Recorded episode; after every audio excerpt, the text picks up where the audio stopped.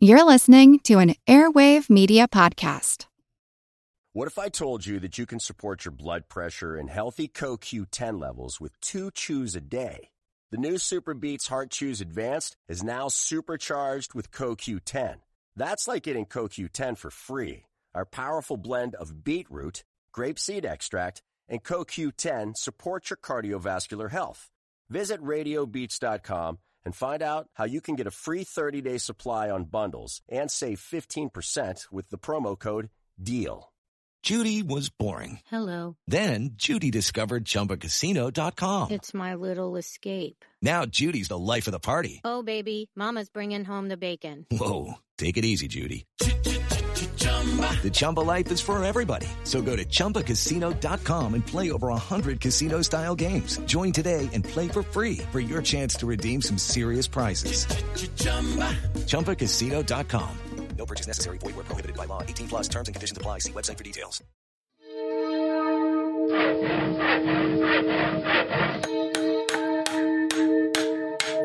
Monster House presents Monster Talk is an independent podcast production of Monster House, LLC. You can show your support by subscribing to our ad free extended episodes at patreon.com forward slash monster talk. We want to grow our Monster Talk audience, and the easiest way to accomplish that is for listeners to leave us five star reviews on iTunes. Positive reviews have a huge impact and only take a moment.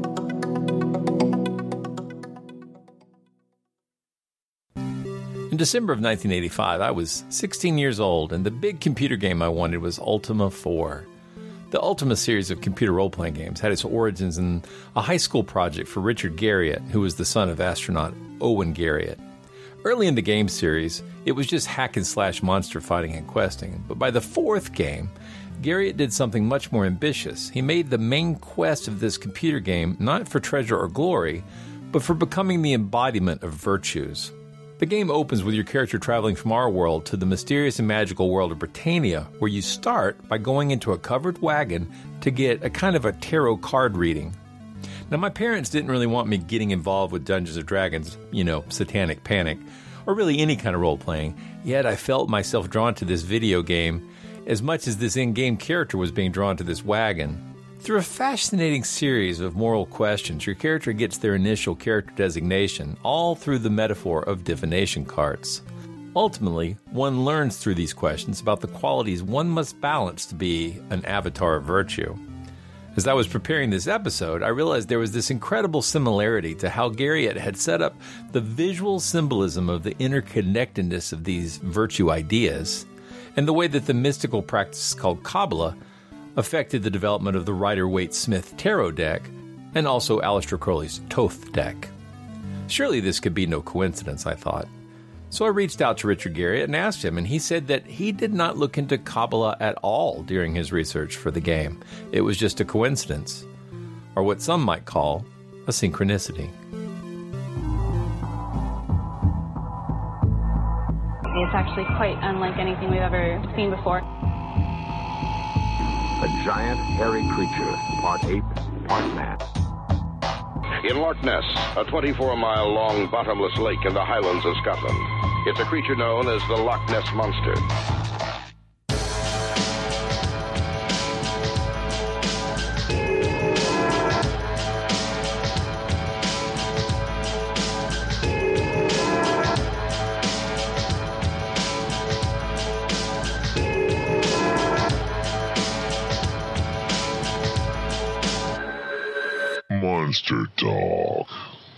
Welcome to Monster Talk, the science show about monsters. I'm Blake Smith. And I'm Karen Stollznow. This is part two of our two part discussion of tarot cards. In part one, we talked about how the game of tarot was already four centuries old before French occultists created the idea of formalized card divination, and over a few decades turned the artistic but mundane game into a mystical deck of divination with a history that stretched back to ancient Egypt. We'll pick up that conversation right where we left off, but just a quick reminder that we're now on a weekly format at least through the end of 2022, and we already have had some very positive feedback on that. Karen and I really appreciate you giving us a chance to try something new after 12 years, and we hope this works out for everyone. Well, I haven't had a nervous breakdown yet, so so far so good. On to part two. Monster Dog. Really interested to read about how they're being used nowadays as a tool in therapy. Yes. So not necessarily even even that they're going to predict the future, but as a tool for decision making. So really depends on on your belief system. Perhaps it's not the best way to to make decisions, uh, but you know, I guess really when it comes to decision making, uh, anything that can can kind of assist in that regard uh, sometimes can can be helpful. And if not necessarily if you're affording or attributing some kind of uh, occult or supernatural belief system to it, but um, people use them for meditation as well, and um, for just all, just as a game too. There Yeah. are lots of apps, and you can go online and you can do a uh, a tarot reading too. And I, I think just for entertainment, for for fun, that uh, a lot of people do that. But yeah, I think it could potentially be dangerous when it comes to being used in therapy. Um, again, it depends on exactly how you're using them, and if you're using them to make uh, big decisions in life, it mightn't be the wisest thing. Personally, I mean, obviously, people know from the show that we're pretty skeptical. we, reality Pretty based, skeptical. you know, like you know, reality advocates. Uh, I I I, I want to see what's real, but I've you know, there's I, there's plenty of room for poetry and art in my life, and and I, I certainly don't begrudge anyone who finds usefulness here.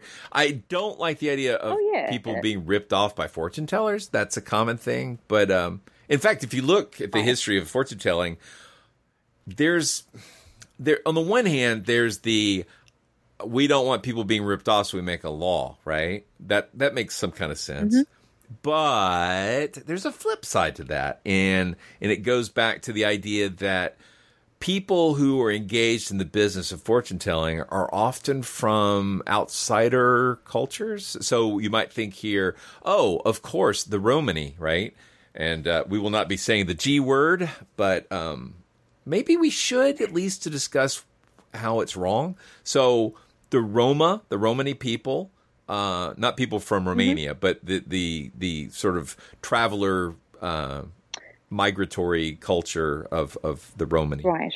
are um, they actually uh, derive from India originally, but they they were a displaced people all throughout European history, and often. Along with the Jews, they were victims of pogroms and you know genocidal attempts. Yes, they that sort of they were. Right. Yeah. Yep.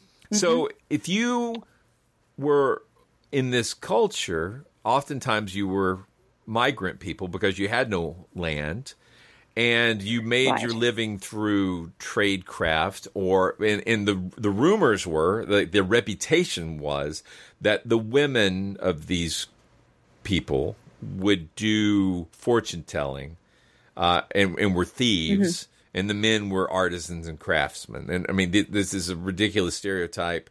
But if Making you, me think of the Cher song.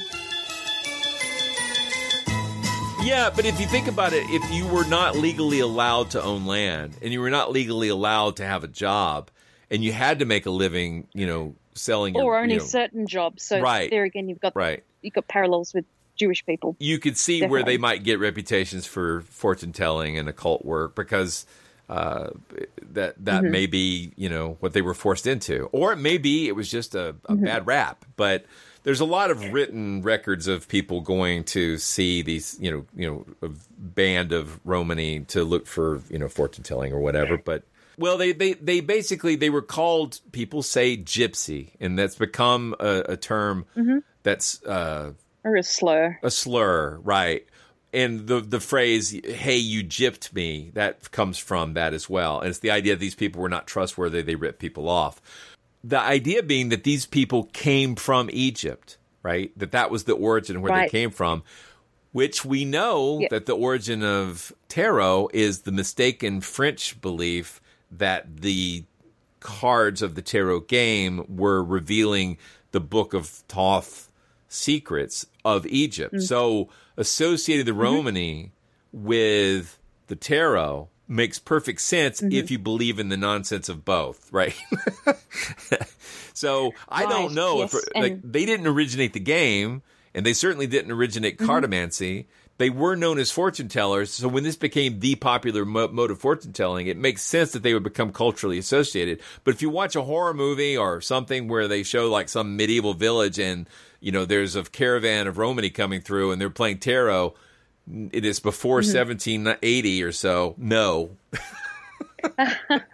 well, I just want to add there too. I think it's interesting the the different viewpoints that people have of the Romany uh, people. That on the one hand they they, they have uh, their their scam artists and they have these uh, like egg tricks and uh, you know the the famous Romany egg trick um, that that people um, talk about. Do you mind, You know, you know the uh, one I'm if- talking about. do you mind explaining how they get people to shell out money for that? Yeah, I mean, the one I, I've heard of most is where uh, they're doing some kind of fortune telling for a person and they'll crack open the egg and there'll be uh, maybe a, a dead bird or, or something in there or blood uh, or something to Yeah. indicate that, you know, things are going to go awry, things are, are going to turn out bad for that person. And uh, that that can be a way of trying to elicit more money out of the person. So we've all heard about uh, psychics who bilk people for enormous amounts of money because they say you're under a curse. So, yeah, it's that kind of a thing. Uh, Yeah. Um, but uh, there, there are several different versions of that egg trick. Trick. So It, I just want to make sure we're talking about the right thing. Like, so I, I there are. I think it's just known as the egg trick. It is. It is. I, I found an article But- from Joe Nickell written in '99 where he's talking about all the different variations, and and I guess if this goes into the world of uh, uh, less about fortune telling, more about uh, curse lifting, which is a great way to make money if you're a fraudster. Uh, because if you can convince people they're cursed, Yeah. then then then making them Yeah. pay to remove the curse is yeah, uh, pay and pay again. But I think Uh-huh. that that's my point is that you have on the one side of the coin, these people are seen as scam artists and as frauds, but then on the other hand, they're seen as having this inside knowledge or uh, this this kind of metaphysical Uh-huh. skill as a people uh, that they have these natural skills. So it's interesting that there are these two different viewpoints. Yeah, being denied culturally respectable, you know, uh, admission into the society through jobs and whatnot or land ownership. And then when you force people to only We be able to make money today. through, uh, yeah, it still happens exactly today. It's the well, these immigrants aren't working. I'm like, yeah, you made the system where they can't get a job. You know, it's like uh, it. th- these things, self fulfilling prophecies. You know, Yeah, well, they're either not working or they're taking our jobs, so they can't do right. It, Mm, it doesn't matter what way you look at them. There, these there's a both are both viewpoints are negative. yeah. But um, I, I mentioned Kabbalah, uh, Kabbalah, the uh, Jewish Mhm, mysticism, which is uh, full of symbolism. And uh, I remember Madonna getting into that. she uh, told that me too. That is literally every time I think about it, that's the first thing that pops in my head is Madonna. That is the weirdest thing. and her bracelet. Yeah, Yeah. I realized during editing that we talked about Kabbalah, but we hadn't really explained it. Given that people spend their entire lives trying to understand this practice, I'm only able to give a brief summary and talk a bit about how Kabbalah relates to tarot and Western esotericism. Most of the world's major religions have mainstream popular orthodoxy that explains how one's to behave or practice within that faith. But many of them also have a less well known mystical practice unique to those faiths. Islam, Hinduism, Buddhism, Taoism, Sikhism, Christianity, and Judaism all have mystical practices with very long traditions. Now, I'm not a religious studies expert, but the reading I've done suggests that a vast and ancient history of mystical practices within all these faiths exists, each seen as a path to a closer connection to divinity or the universe. Kabbalah is one of these mystical paths, and it concerns itself with a variety of tenets and concepts which are said to reveal connections to deeper understanding of the divine. Its history includes numerous famous practitioners and teachers, and the pattern finding conceptual categories and hints that there may be deeper hidden meaning in biblical texts was very enticing to Enlightenment figures who saw in Kabbalah parallels to alchemy and other hidden ways of knowing. A lot of the terminology used to discuss mysticism concerns occult, the arcane, the obscured, and for people who feel within themselves that there must be more to the world, Kabbalah certainly provides an ornate and symbolic set of ideas and practices to engage with such mysteries. One of the concepts of Kabbalah is the Sefirot, which is a visual and conceptual tree of life symbolizing how 10 key attributes of God and of man are interrelated. It is presented as a series of lines and circles, forming a kind of tree, each summarized in a Hebrew word. The layout of the Sefirot influenced both how tarot is dealt during readings and the art itself and the concepts on the cards. Because it's a very visual tool of conceptualization, describing it here is probably inadequate. If you'd like to learn more about it, I'll put some links in the show notes. But even though many people have never heard of Kabbalah, like much mystical religious thought, it is a source of significant influence that's woven throughout history, largely unnoticed by most of us. It's worth noting that the version of Kabbalah used for the Rider Waite Smith deck was a Christianized version of the practice, and that Waite would go on to write an entire volume about his take on the practice called The Holy Kabbalah. I'll put links to all this in the show notes.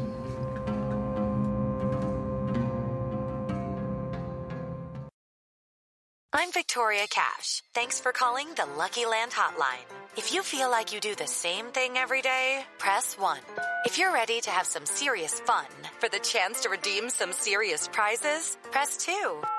We heard you loud and clear. So go to LuckyLandSlots.com right now and play over 100 social casino-style games for free. Get lucky today at LuckyLandSlots.com. Available to players in the U.S., excluding Washington and Michigan. No purchase necessary. VGW Group. Void where prohibited by law. 18 plus. Terms and conditions apply. Hello, I'm Paul Giamatti. And I'm Stephen Asma. Each week on Chinwag, we dig into the weird topics you wonder about, that you care about. The stuff none of us are totally sure of, like the Bermuda Triangle, Mothman, consciousness, philosophy, UFOs, ghosts, or say Bigfoot. So who's to say that there's not alien species that are Sasquatch? Like I've seen a ghost and I would hear something walking and breathing. Maybe every path is right. I will accept as a premise that every path is right. That is a face on Mars, eyes, nose. It kind of looked like Wilson the volleyball. Some people enjoy the waves or whatever uh, crashing, and I enjoy listening to a quantum physics audiobook. I do think there are many things in the world that we just don't understand yeah. and probably won't understand. That's our whole show. so join us every Wednesday on all major podcast platforms and find us on Instagram, TikTok, and Twitter at ChinwagPod and Wagon. In Kabbalah, Sefirot is the symbolic tree of life, which has multiple concepts.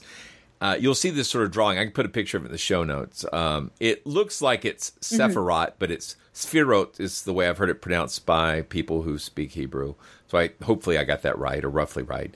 Um, but people use that same kind of connection of ideas in the way they do their tarot, uh, laying out the cards, right? And so, uh, mm-hmm. and, the, and again, highly allegorical, highly symbolic. Uh, and I think, first of all, that's beautiful. It, it ties in with the art on the mm-hmm. cards, mm-hmm. but it also gives you that flexibility of everything symbolic. I'm not literally saying tomorrow at 3 p.m. X is going to happen. I'm saying that this is an artistic, right. this is a trend in your life. This is a theme, you know, so you can sort of like uh, see how it can be very vague and very compelling and very personalized. And mm-hmm. it since we oh, all yeah. have a tendency to find meaning, I can you know. So again, I don't think it predicts the future. And I don't think it's an ancient thing, but I do think it is a beautiful thing. It's mm. certainly a work of art. There's there's some absolutely gorgeous decks out there, uh, you know. So I'm not going to shame Definitely, anybody, really if, you know. So, but but well, for collecting them or using them yeah. as a coffee table piece. Well, yeah, and, and and have you you ever had your cards read? So, yes, I have a number of times. Uh, as I'd like to say on the show, I think I've seen more psychics in my time than people who actually believe in psychic abilities. Uh, but yeah, I've I have had my cards read. Have you? I have. Okay, okay. Well, you probably had yours at a psychic fair, I'm, bet, I'm betting, or something like that. Well, I have, I have, but I think the most memorable one for me was uh, in New Orleans. I went to uh, Jackson Square, and I mean the creme de la creme of, of psychics, right, and fortune tellers there. Oh yeah. And I saw a guy who was kind of dressed like Merlin, so he had the the look going for sure. And he did a reading, and I would say that there were a lot of aspects of it. I mean, he talked about the typical things: love, relationships, career, money, finances. And I think that uh, the Forer effect was really at play because a lot of things did seem to be uh, to, to resonate with me. And you know, as we know with the Forer effect, uh, it's usually going to be reading a cold reading that is generalized, that's going to apply to a lot of people. So a, lot of it made sense to me, but then there were a couple of things that really tripped up and made me think, oh, this is is BS. So at one point, uh, I mean, nothing's testable at that time when you have well some things can be testable or disproven. But uh, at the time, I was told, oh, you will go on to have two children. So now at this point, 10 years later, I've, I have one child, I don't have two children.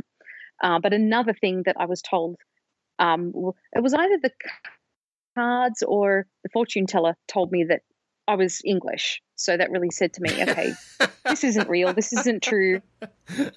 And uh, I was told, oh, you're you're having a wonderful vacation holiday, and uh, you know, when you go back to England, uh, you'll be telling all your friends about the wonderful time you had and this amazing reading that you had at Jackson Square. So things like that, nice, obviously didn't add up. But uh, Matt, my husband, he's had a number of readings too, and uh, used to even do readings for people when he worked as a psychic when he was much younger. And uh, at one point, before I met him, he saw a tarot reader and uh, he was with a, girlfriend who had lots of tattoos. And he was told you're going to go and get yourself a tattoo within the next year. And he's just not a tattoo kind of a person and he never got tattoos. And uh, but then another story was a friend who was told that uh, she would die soon whoa and it's interesting to me because one of the cards you have obviously is death and that's supposed to have uh, not a literal meaning necessarily right. but a metaphorical meaning and uh, or significance. But yeah, she was told that uh, she was going to, to die, and she did not, thankfully, and it's many years later. But usually they don't say things like that. Usually they're going to be a bit more vague in general when it comes to the the reading. Um, but yeah, I've I've had a lot of readings, and um, yeah, a lot of them really do seem to ring true in some regards, and then in other ways they say something that's like, oh, that that was very, very wrong, and I don't believe in this. well, it's like you think about the major arcana. Should, we didn't talk about that, but the what would be trump cards in the card game, or these extra twenty-one cards, are called the major arcana, and then the one through ten cards, cards yeah. in the the one through ten cards in the four suits are called the minor arcana. Um, right. And that's only in divination. Like if you're playing tarot, the game, you, those are just your cards. the trump cards and right, then your right. suit cards. So you get these cards, and always like you're watching a movie or something, like somebody throws down the death card, like, oh no, like oh no, death, right? Yes. it was like, but like nobody like the when they throw if they throw down the Wheel of Fortune card, nobody goes, oh, I'm going to be on a game show, right? like, it's like. Uh, about the tarot, there are 22 major arcana cards in the Rider Waite Smith deck. What are the arcana? Again, in the original 400 year old card game, these are the trump cards with values of 0 to 21 each, adorned with a concept that would have been familiar to citizens of the 1400s. By the time they reached the 1700s, some of the symbolism would have changed meanings, as is the way of words and ideas over time. I think I sometimes mistakenly say there's 21 major arcana cards because I forget the fool is there, with a value of zero. Programmers will recognize this as similar to how computers handle arrays of items. The first item in such a set is called the zeroth item, which is often perilous when you're working with loops that need a counter because misplacing the counter can cause it to skip over the first element. But this is not important for our cards discussion, except to point out that while the cards number up to 21, because zero gets its own card, there's actually 22. Arthur Edward Waite produced a book called The Pictorial Key to the Tarot, which explains how he's modified the major arcana from the original Marseille style deck, and each card gets a page or two describing the possible symbolic meaning. It's just too much to go through here, but keep in mind that everything in tarot is allegorical or symbolic. The Justice card doesn't mean you're being visited by the Justice of the Peace any more than Death cards mean the Grim Reaper is going to show up. Chances are you've heard of these cards or seen them, but here is a quick list of the major arcana. First, the zero card, the Fool. Number one, the Magician. Number two, the High Priestess. Number three, the Empress. Number four, the Emperor. Number five, the Hierophant. Number six, the Lovers. Number seven, the Chariot. Number eight, Strength. Number 9, the Hermit. Number 10,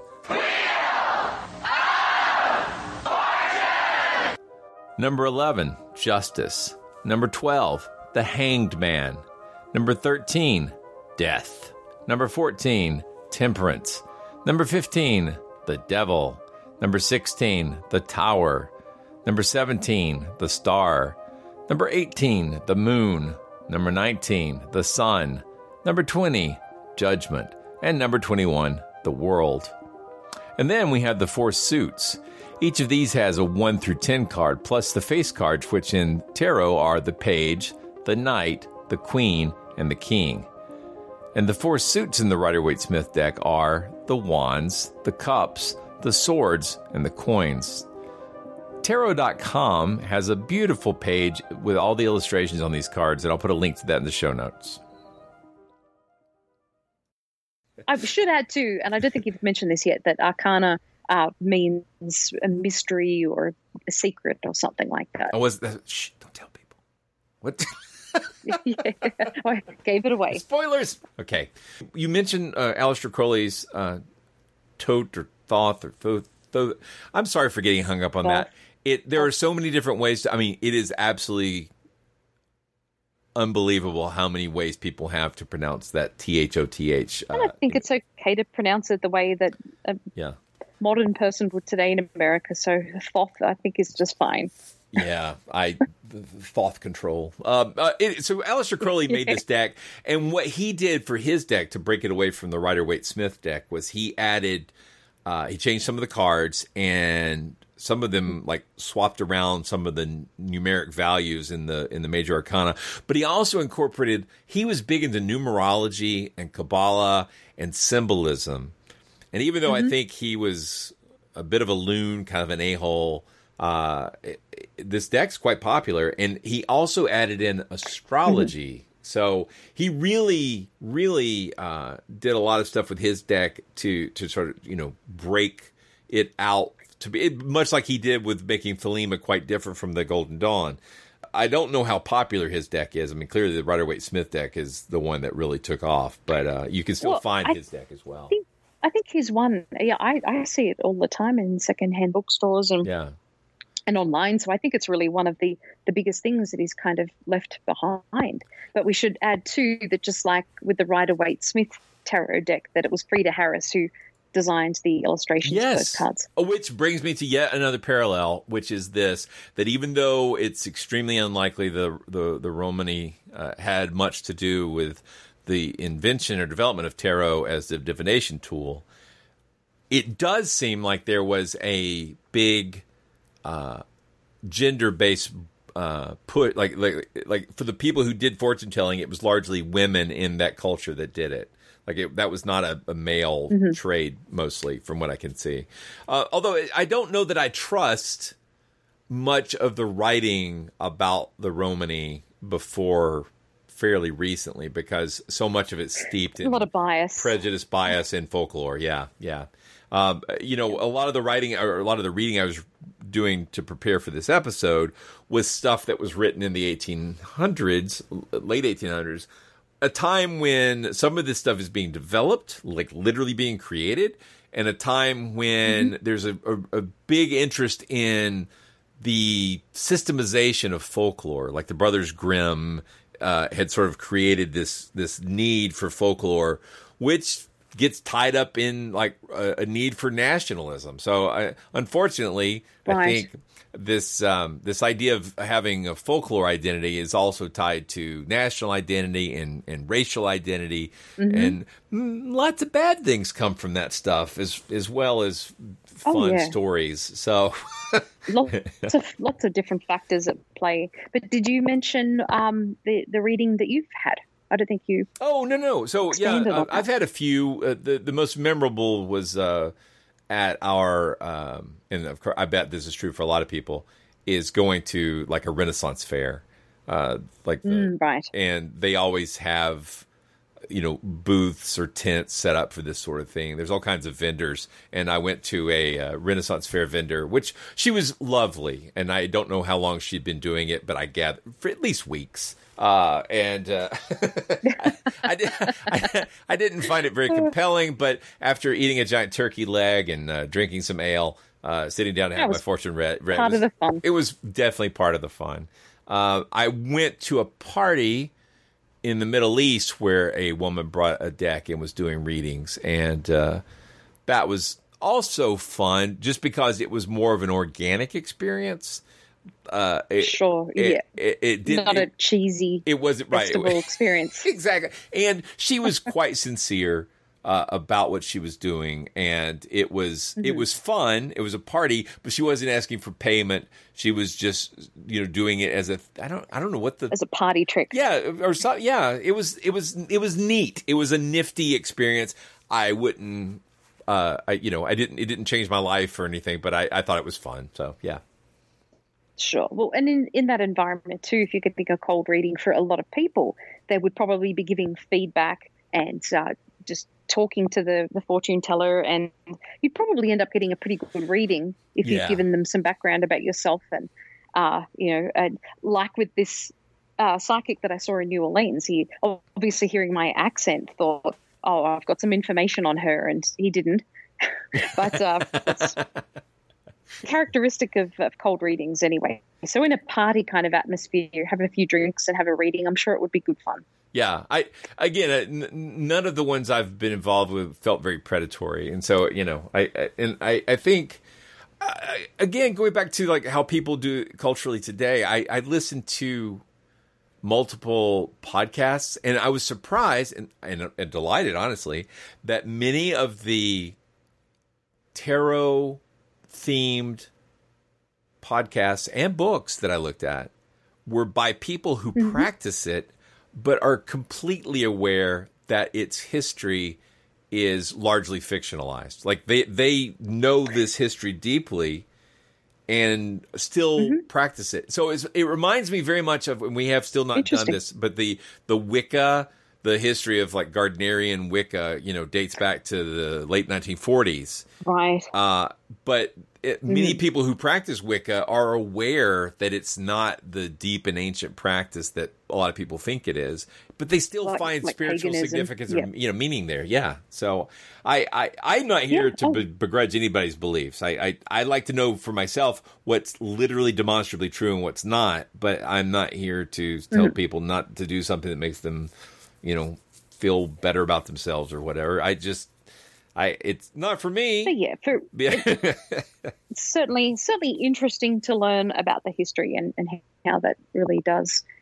Um, I won't say debunk its use as a as Right, no, no. telling, but um, but it's it just certainly it puts things in perspective. Yeah, uh, I, I probably should not end, end any episode about this topic without at least saying uh, the name Eliphas Levi uh, once because he is also uh, sort of uh, incriminated here because he, we, we may remember him. He's he's famous as in he's a French um, occultist and writer.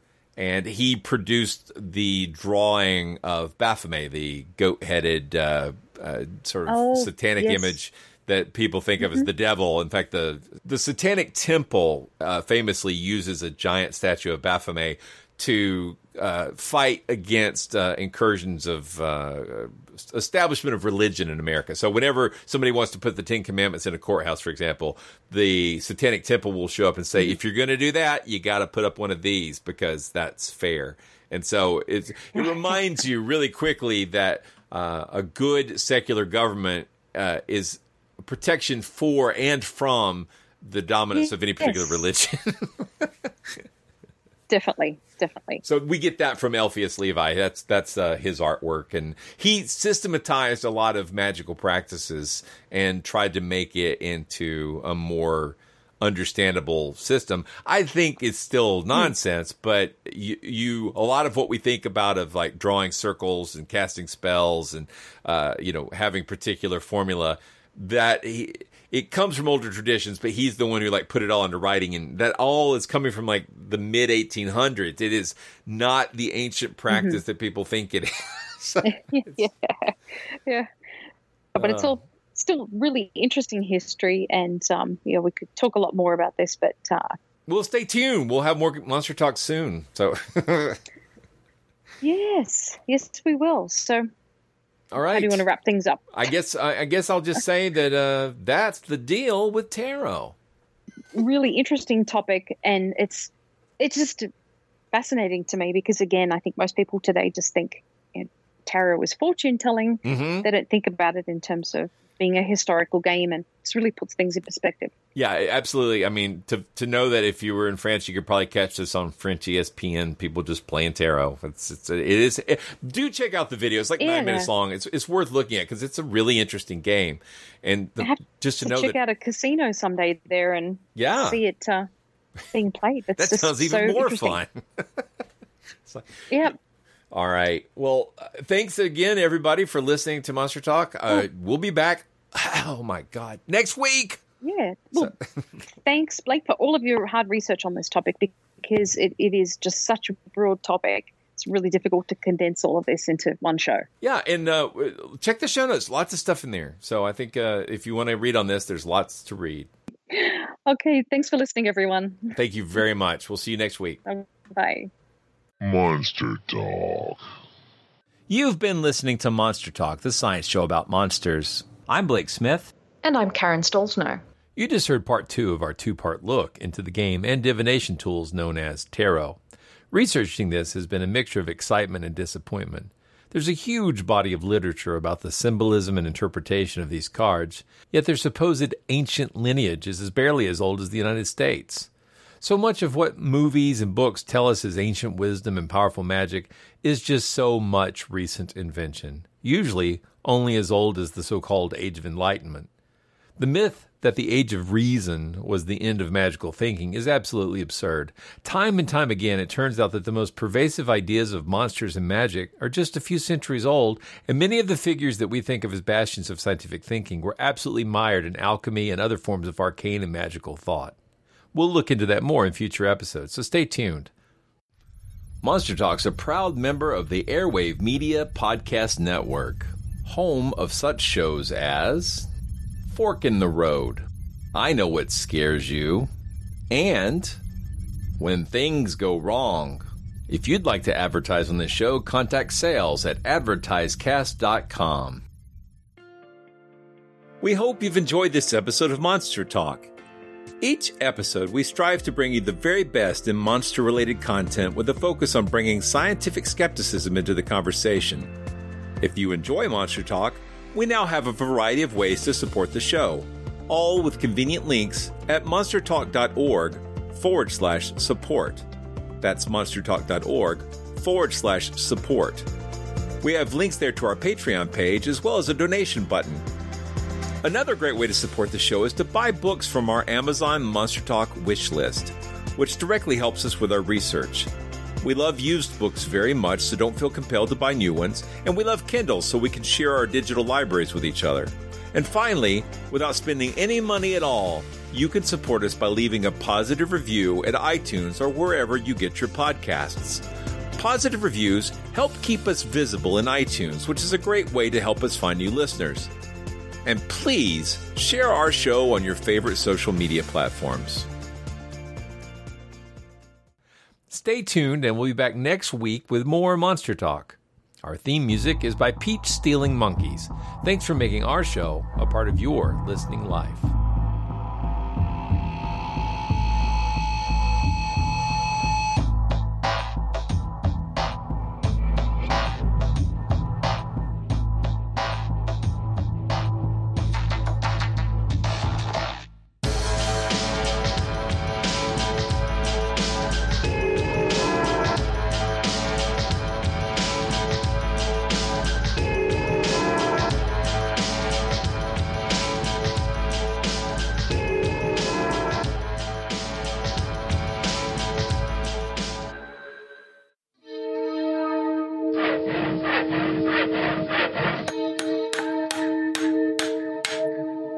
Has been a Monster House presentation. Okay, round two. Name something that's not boring. A laundry? Ooh, a book club. computer solitaire, huh? Ah, oh, sorry, we were looking for Chumba Casino. That's right. ChumbaCasino.com has over 100 casino style games. Join today and play for free for your chance to redeem some serious prizes. ChumbaCasino.com. No purchase necessary. Full prohibited by law. 18 plus terms and conditions apply. See website for details.